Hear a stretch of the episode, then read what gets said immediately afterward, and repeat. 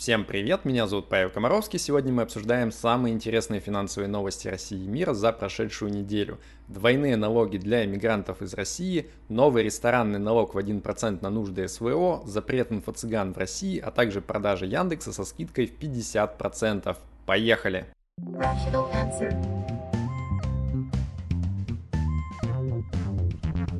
Rational answer. В середине 2022 года Минфин предложил начать удерживать с иммигрантов, которые продолжают работать на российские компании, НДФЛ в размере 30%. Э, ну, это вместо вообще отсутствия налогообложения, потому что сейчас, если вы не налоговый резидент России и у вас в трудовом договоре с российской компанией указано, что место работы это зарубежная страна, то в этом случае вообще никакой НДФЛ внутри России не удерживается. Но потом что-то Минфин засмущался и отозвал этот законопроект. Месяц назад Минфин сделал второй подход к снаряду, так сказать. Опять же, внесли законопроект, на этот раз решили налогообложение по трудовым договорам не трогать, а вместо этого сконцентрировались на фрилансерах, которые, опять же, оказывают какие-то услуги из-за рубежа российским компаниям, и вот им предложили впаять тот самый 30% НДФЛ. Но и тут некое смущение одолело подопечных министра Силуанова, и опять же молниеносно отозвали этот законопроект. Ну и на прошлой неделе решили вот уже в третий раз э, закинуть, так сказать, налоговый невод э, в законодательное море. И теперь предлагается вообще всех уехавших налогооблагать абсолютно одинаково по стандартной ставке. 13% э, НДФЛ, ну либо 15%, если вы богатый Буратино и зарабатываете более 5 миллионов рублей в год. При этом совершенно неважно, вот этот иммигрант, он будет по трудовому договору работать или как фрилансер по гражданско-правовому договору. Опять же, там, неважно, налоговый резидент, не налоговый резидент, всех облагать собираются по одинаковой ставке НДФЛ. А, ну и, э, к счастью, надо сказать, что ИПшников и самозанятых решили не трогать, то есть по ним ничего не меняется. Как и раньше, отъезд для таких категорий граждан на таких вот налоговых режимах, он никак не влияет на ставки налогообложения. И все это в целом звучит, если честно, не так уж и плохо и относительно разумно, ведь э, так и так уехавшие иммигранты, им, наверное, придется на новом месте налогового резидентства в любом случае платить какие-то налоги. Ну и учитывая то, что в России в целом ставки НДФЛ по общемировым э, меркам, они не такие уж и большие, э, скорее всего на новом месте налог будет выше, и просто вот э, люди будут платить в России часть налога, а потом какую-то недостающую, так сказать, часть доплачивать уже по месту своего нового налогового резидентства, и совокупные траты на налоги у людей никак не поменяются. Что, поверили, да? Конечно, нет. Конечно, в итоге полный трэш будет, все очень плохо, и придется платить больше налогов. А почему? Переходим к следующей новости. Rational answer. Россиянам хотят устроить двойное налогообложение. Источники Forbes говорят о том, что уже в июне можно ожидать выхода нового указа российского президента о том, вот, что приостанавливается действие соглашения об избежании двойного налогообложения со всеми недружественными, так сказать, странами. И в совокупности с предыдущей новостью это будет означать, что вот все те ребята, кто, например, продолжают работать на российские компании, но физически уехали в Европу, вот им, скорее всего, придется платить налоги дважды. То есть они, во-первых, в России будут у источника э, уплачивать налог 13%, а потом еще в стране своего нового налогового резидентства полную налоговую ставку доплачивать еще раз. А, веселого мало, поэтому если вы находитесь в какой-то похожей ситуации, возможно, вам уже пора потихоньку обновлять резюме и начинать искать работу уже вот по новому месту своего непосредственного физического пребывания. Отдельно порадуются отмене соглашений об избежании двойного налогообложения и российские инвесторы, э, ну потому что раньше вот, например, по э, дивидендам с американских э, фондов и акций удерживала сторона американская 10%, а потом в России нужно было доплатить всего 3%. Сейчас же, так сказать, налоговая ставка сделает иксы, то есть э, ты сначала в США будешь уплачивать 30%, а потом еще нужно будет дополнительно 13% России доплатить. В общей сложности 43%, почти половину дивидендов э, из Америки нужно будет отдавать э, куда-то в какую-либо казну, либо американскую, либо российскую, а точнее и туда, и туда одновременно. В общем, жить становится определенно все интереснее и интереснее. Rational answer. На прошедшей налоговой конференции Александр Кадет из ФНС России пожаловалась на то, что процесс обмена финансовой информацией с зарубежными странами сейчас протекает, так сказать, сюрпризами. А, ну, то есть большинство недружественных стран от чего-то не горят больше желанием обмениваться информацией с Россией, да и с дружественными, если честно, всякое разное случается. И кто-то может усмотреть в этом плюсы сплошные. Ну вот типа, чем меньше знает российская налоговая, тем лучше, тем крепче спишь.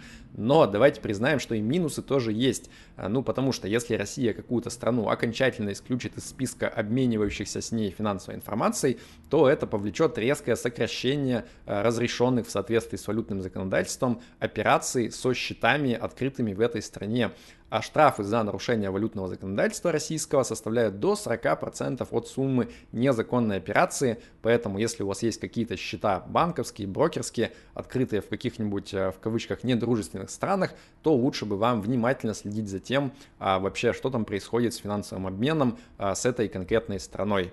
Rational.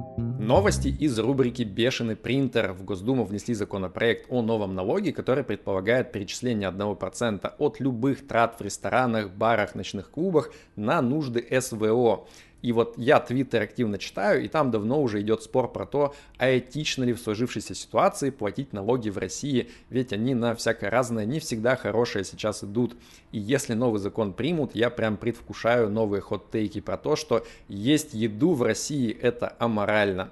А, как бы то ни было, помните вот эти вот кринж рекламные кампании в ТикТоке и так далее а, в прошлом году, которые были проплачены государством, про то, что типа 1% это же очень мало, и блогеры там на, на примере еды а, пытались доказать, что типа мобилизация 1% это вообще совсем немного. Так вот, я думаю, что эти все рекламные кампании можно смело поднимать опять, стряхивать с них пыль и по второму разу за них получать деньги, потому что, опять же, речь идет про 1%. Rational answer. И еще один веселый законопроект. Росфинмониторинг хочет сделать обязательным с 2026 года э, указание паспортных данных или индивидуального налогового номера при любых э, перечислениях на банковские счета физлиц. Э, ну вот такие дела. я прям представляю, как в 2026 году будет происходить диалоги вроде «Васян, здорово, помнишь, ты за меня вчера в баре расплатился, я тебе хотел вернуть, по-братски скинь мне, пожалуйста, нотариальную копию своего паспорта и свидетельство о постановке на налоговый учет, я тебе тебе вот прям быстренько все отправлю. Михаил Мамута, руководитель службы по защите прав потребителей в ЦБ, на прошлой неделе сказал, что надо бы прижать к ногтю всех вот этих вот авторов телеграм-каналов, которые дают стрёмные инвестиционные советы, и от этого страдают обычные люди, всех этих доморощенных гуру, э, разных там мамкиных инвесторов и так далее. Надо, в общем, срочно ужесточить ответственность за раздачу незаконных инвестиционных советов. Процитирую, в основном в жалобах люди говорят, я, следуя совету такого-то блогера или такого-то телеграм-канала, купил что-то и в итоге все потерял, мои деньги делись неизвестно куда. А, и кто же вообще должен раздавать годные по-настоящему инвестиционные советы, по мнению представителя ЦБ? Конечно же, те ребята, кто входят э, в реестр инвестиционных советников, аккредитованных Центробанком РФ. А, может ли такое случиться, что кто-то попадет в этот реестр, и при этом советы его инвестиционные будут, ну, так себе? Трудно в это поверить. Хотя я вспоминаю, что вот 5 мая 2022 года на телеграм-канале Биткоган появилась запись про то, что вот самый надежный стейблкоин это UST а всего лишь через неделю этот самый UST э, обнулился чуть менее чем полностью и перестал вообще стоить практически хоть что-либо. Э, при этом автор этого телеграм-канала, он как раз находится в едином реестре советников Центробанка, и, в общем, все это не помешало ему продолжать проводить свои криптокурсы, э, направленные на то, чтобы научить вас наиболее надежно вкладывать в крипту. Вот бы узнать у Михаила Мамуты, а вот, вот этот инвестиционный совет, он был годный или нет, нужно ли с таким советом бороться, я вообще не знаю, а вы что думаете? Я переехал на Кипр в 2021 году и живу здесь уже два года, а до этого 4 года прожил в Москве. И уже привык, что в Москве вообще совершенно без проблем можно найти топовых врачей в любой области. А вот Кипр он поменьше, и тут с этим немножко посложнее. И поэтому я знаю немало людей, кто здесь давно живет, но при этом продолжает консультироваться регулярно у своих российских врачей. И помочь с этим может герой нашей сегодняшней честной рекламы, сервис онлайн-консультации с квалифицированными врачами под названием «На поправку». Поправку. В приложении на поправку по подписке можно без ограничений задавать вопросы о здоровье компетентным врачам разного профиля, терапевтам, педиатрам, эндокринологам, неврологам и другим. Прямо в чате буквально круглосуточно пользоваться сервисом можно как в России, так и за границей, потому что доступна авторизация зарубежных номеров и оплата иностранной картой. Лимита на обращение нету, платишь за месячную подписку весьма доступную сумму, меньше стоимости одного визита в частную клинику, и можешь обращаться сколько угодно к врачам. Э, Причем в рамках одной подписки можно консультироваться сразу по всем членам семьи. Э, в сервисе работает постоянная команда опытных врачей, прошедших строгий отбор, э, которые помогут решить разные возникающие вопросы, там, что думать про результаты анализов, на какое обследование записаться, надо ли ехать в клинику очно или вызвать врача на дом, ну и так далее. Моя бабушка всегда говорила, что надо тебе жениться на врачихе, будет у нас свой собственный доктор в семье, и будем мучить его вопросами. В итоге с этим как-то не сложилось. Моя жена по профессии архитектор, но вот с другой стороны гораздо проще платить ребятам из на поправку каждый месяц 899 рублей и уже мучить вопросами их команду специалистов. В общем, думаю, что сервис будет для многих актуален. А, можно его скачать по QR-коду на экране или по ссылке в описании. И по моему промокоду Rational будет скидка на первый месяц использования сервиса. Будьте здоровы!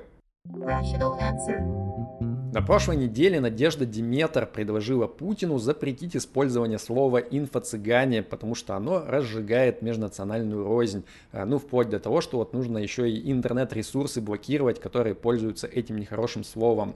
Президент отреагировал вроде бы одобрительно, правда, по большей части в части запрета э, официальным государственным СМИ пользоваться этим словом. И я с нетерпением жду, когда Ассоциация буддистов России тоже выступит с осуждением использования словосочетания инвестгуру, ну, потому что, очевидно, оно тоже как бы порочит э, светлую, э, светлое имя разных духовных учителей.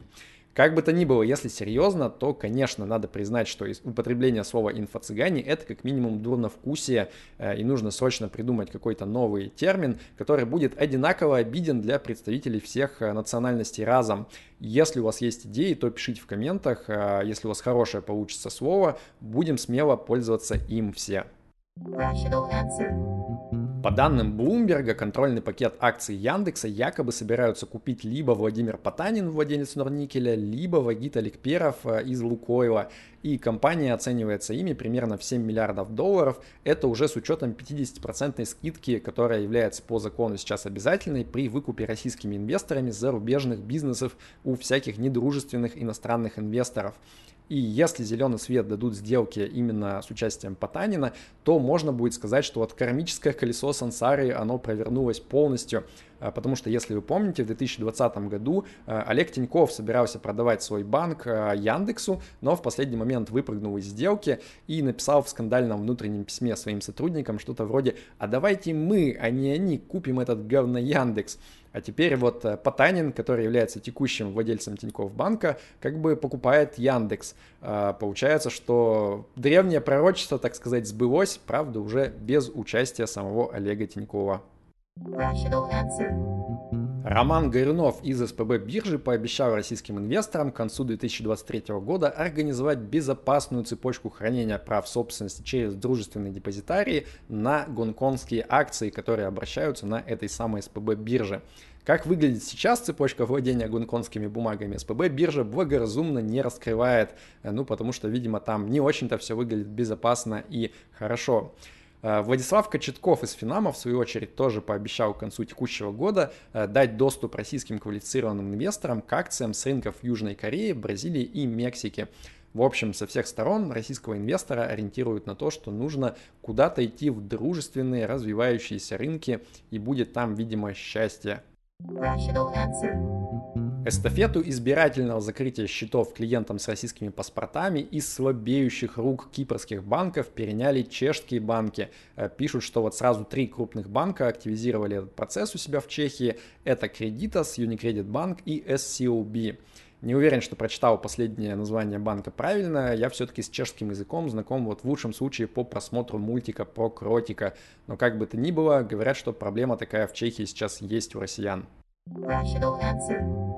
Команда Илона Маска выпустила новый видос с человекоподобными Тесла-ботами, и они научились там перекладывать предметы по коробочкам, а также медленно и неуклюже ходить. А со стороны выглядит так, как будто бы у соседа по подъезду дяди Толи похмелье, и он боится ненароком как бы не стругануть при любом неудачном шаге. Э, до роботов-эквилибристов от Boston Dynamics еще, если честно, далеко, но прогресс уже выглядит неплохим достаточно. Э, кстати, илоновских ботов зовут оптимусами, э, ну типа вот вы поняли, да, Optimus Prime, все дела, трансформеры. И я хочу сказать, что хорошо, что не евангелионами, потому что если бы они были бы евангелионами, то у меня бы закрались серьезные сомнения в том, что человечество в ближайшем будущем сможет выжить. Ну, кроме ребят из Токио, я смотрел, там у ребят в Токио все будет нормально. Rational answer. На прошлой неделе Сэм Альтман, глава OpenAI, выступал почти три часа перед Сенатом США и отвечал на всякие разные вопросы про нейросетки и искусственный интеллект в целом и про чат GPT в частности.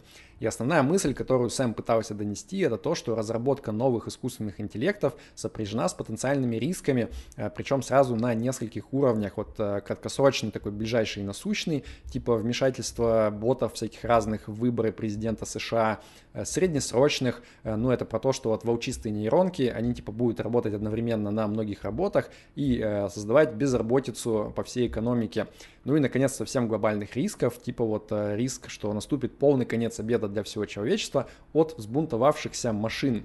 И, в общем, поэтому надо бы срочно делать специальный государственный орган, который будет изо всех сил регулировать новую отрасль, э, в частности, выдавать лицензии на разработку новых больших языковых моделей, а всех, кто без лицензии такой крамовой занимается, вот их нужно преследовать и всяко разно наказывать.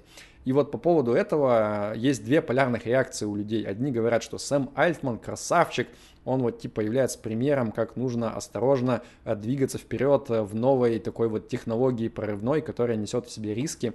А другие говорят наоборот, что Сэм Альтман хитрюга, он хочет, значит, закорешиться с американскими политиками, и вот чтобы только у него была возможность э, продолжать развивать всякие новаторские искусственные интеллекты по лицензии, а всем остальным лицензию тупо не давали. Какая из этих точек зрения ближе к реальности решать вам? А, я думаю, что может быть, э, почему бы и нет, э, может быть, обе они одновременно являются справедливыми в какой-то степени, одно другому, так сказать, не мешает. А пока в США еще только начинают задумываться о регулировании отрасли искусственного интеллекта, в Евросоюзе уже вовсю пилят черновые версии законов в этой области. И на прошлой неделе специальная комиссия в Европарламенте утвердила так называемый EU AI Act, э, что значительно приближает его к тому, чтобы он стал уже полноценным принятым законом. Закон предлагает разделять все базовые модели искусственного интеллекта на несколько групп риска и применять более жесткое регулирование к более рискованным моделям.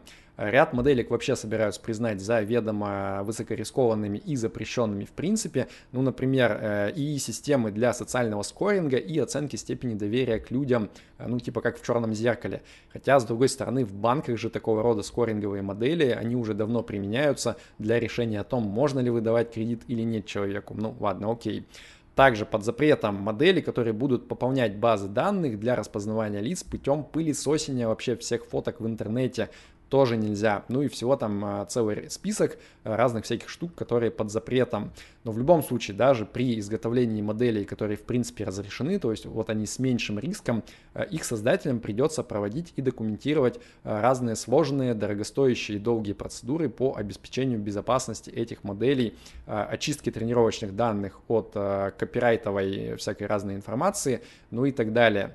А, в общем, я уже предвижу, что будет скоро отдельная новая профессия под названием э, Chief AI Compliance Officer, э, и будут люди просто на расхват, которые обладают такими компетенциями, будут у них здоровенные зарплаты.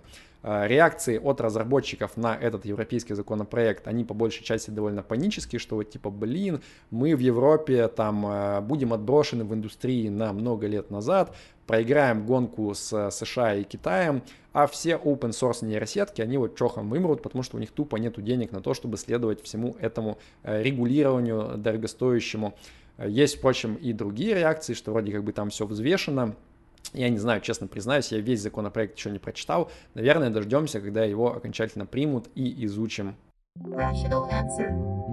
Интересно, что несмотря на призывы к достаточно строгому регулированию отрасли искусственного интеллекта, а также вот к такой весьма закрытой политике в отношении собственных флагманских языковых моделей типа ChatGPT, э, компания OpenAI, она, похоже, не хочет упускать и бурно развивающийся рынок самодельных, так сказать, open source э, искусственных интеллектов.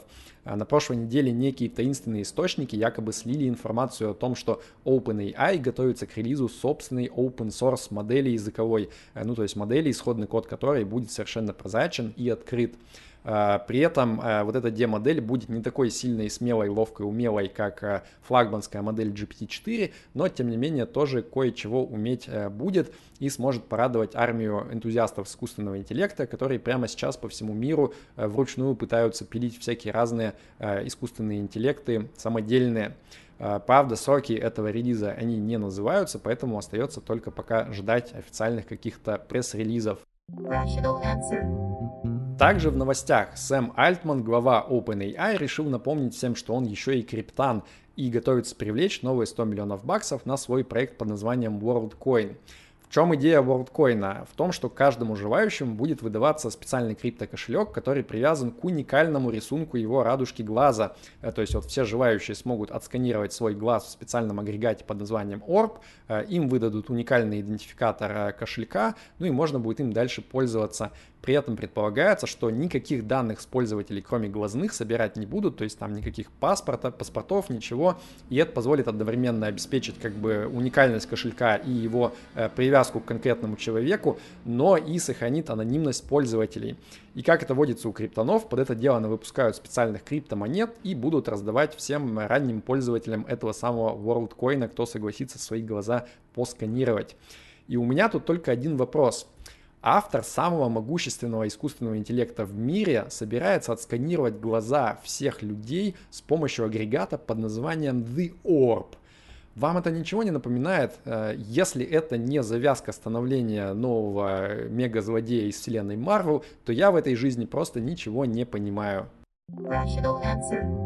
Среди зажиточных криптонов популярна такая штука, как холодные аппаратные кошельки. Э, идея там в том, что секретный ключ от вашей крипты, он хранится на специальном устройстве, которое не подключено по умолчанию к сети. И только вы можете в нужный момент, нажав на специальную кнопочку, подписать внутри устройства транзакцию вот этим секретным ключом и что-то сделать с вашей криптой. Э, получается вот, что так как к сети ничего не подключено, то это как бы unhackable, э, ну кроме случая терморектального криптоанализа анализа, конечно же. Так вот, э, одним из самых популярных производителей таких устройств является компания Ledger, и она на прошлой неделе анонсировала новую фичу под названием Recover. Типа вот, если вы наде... Э, боитесь из-за своей рукожопости потерять внезапно те самые секретные ключи от своей крипты, то типа мы вам можем помочь всего за 9 баксов в месяц. Э, мы выгрузим как бы ваш секретный ключ из вашего устройства, зашифруем его, поделим на три части и разошлем в три разные компании. Соответственно, вот доступ к крипте можно будет получить только собрав хотя бы два кусочка этого пазла из трех. Соответственно, фирмы сами по себе пошукать ничего не смогут в вашем кошельке без вашего ведома. Зато если вы потеряете сид-фразу, то можно прийти, э, оформить, так сказать, явку с повинной в пару из этих компаний, показать паспорт, и вам кусочки пазла отдадут, чтобы вы восстановили доступ к кошельку. Ну, типа, у удобства и вот после этого анонса в криптосообществе начался настоящий щитсторм. То есть криптоны, они внезапно поняли, что оказывается разработчики этого самого леджера, они могут типа вытащить изнутри устройства секретный ключ, э, получается как бы без ведома самих пользователей холодных криптокошельков. Э, и сами ребята из Леджера, они на это отреагировали так, что вот типа, Ха, ну вообще-то такая возможность как бы всегда была, вы что, не знали?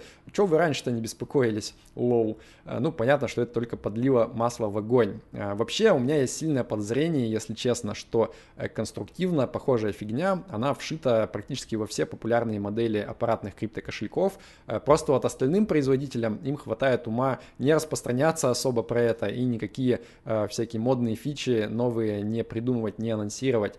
Э, ну, потому что говорят, что без э, подобного доступа, э, в принципе, было бы очень сложно поддерживать совместимость со всякими новыми обновляющимися протоколами блокчейнов и так далее.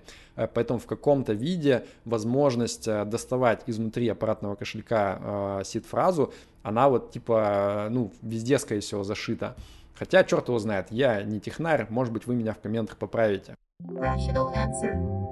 Перед тем, как я перейду к традиционной хорошей новости недели, хотел сказать огромное спасибо всем, кто поддерживает нашу передачу донатами на Патреоне в валюте и на Бусти в рублях. Ребята, вы красавчики, их список вы видите на экране. А, ну и если вам понравился выпуск, то смело ставьте ему лайк и подписывайтесь на мой YouTube канал, здесь всегда интересно. Итак, хорошая новость недели. Правящие партии Германии согласовали законопроект об упрощенном получении гражданства. Если его примут, то получить немецкое гражданство потенциально можно будет уже через 5 лет, а не через 8 лет, как сейчас. А, ну или вообще даже совсем через 3 года, а, если вы хорошо знаете немецкий. Например, если вы, как и я, учились Schule mit erweitertem Deutsch Unterricht. Как бы то ни было, при этом еще и от предыдущего гражданства отказываться не надо будет, потому что сейчас Германия как бы по закону не позволяет иметь двойное гражданство. Но вот если законопроект примут, то будет более лояльно к иммигрантам, и это хорошо. Да прибудет с вами разум, пока.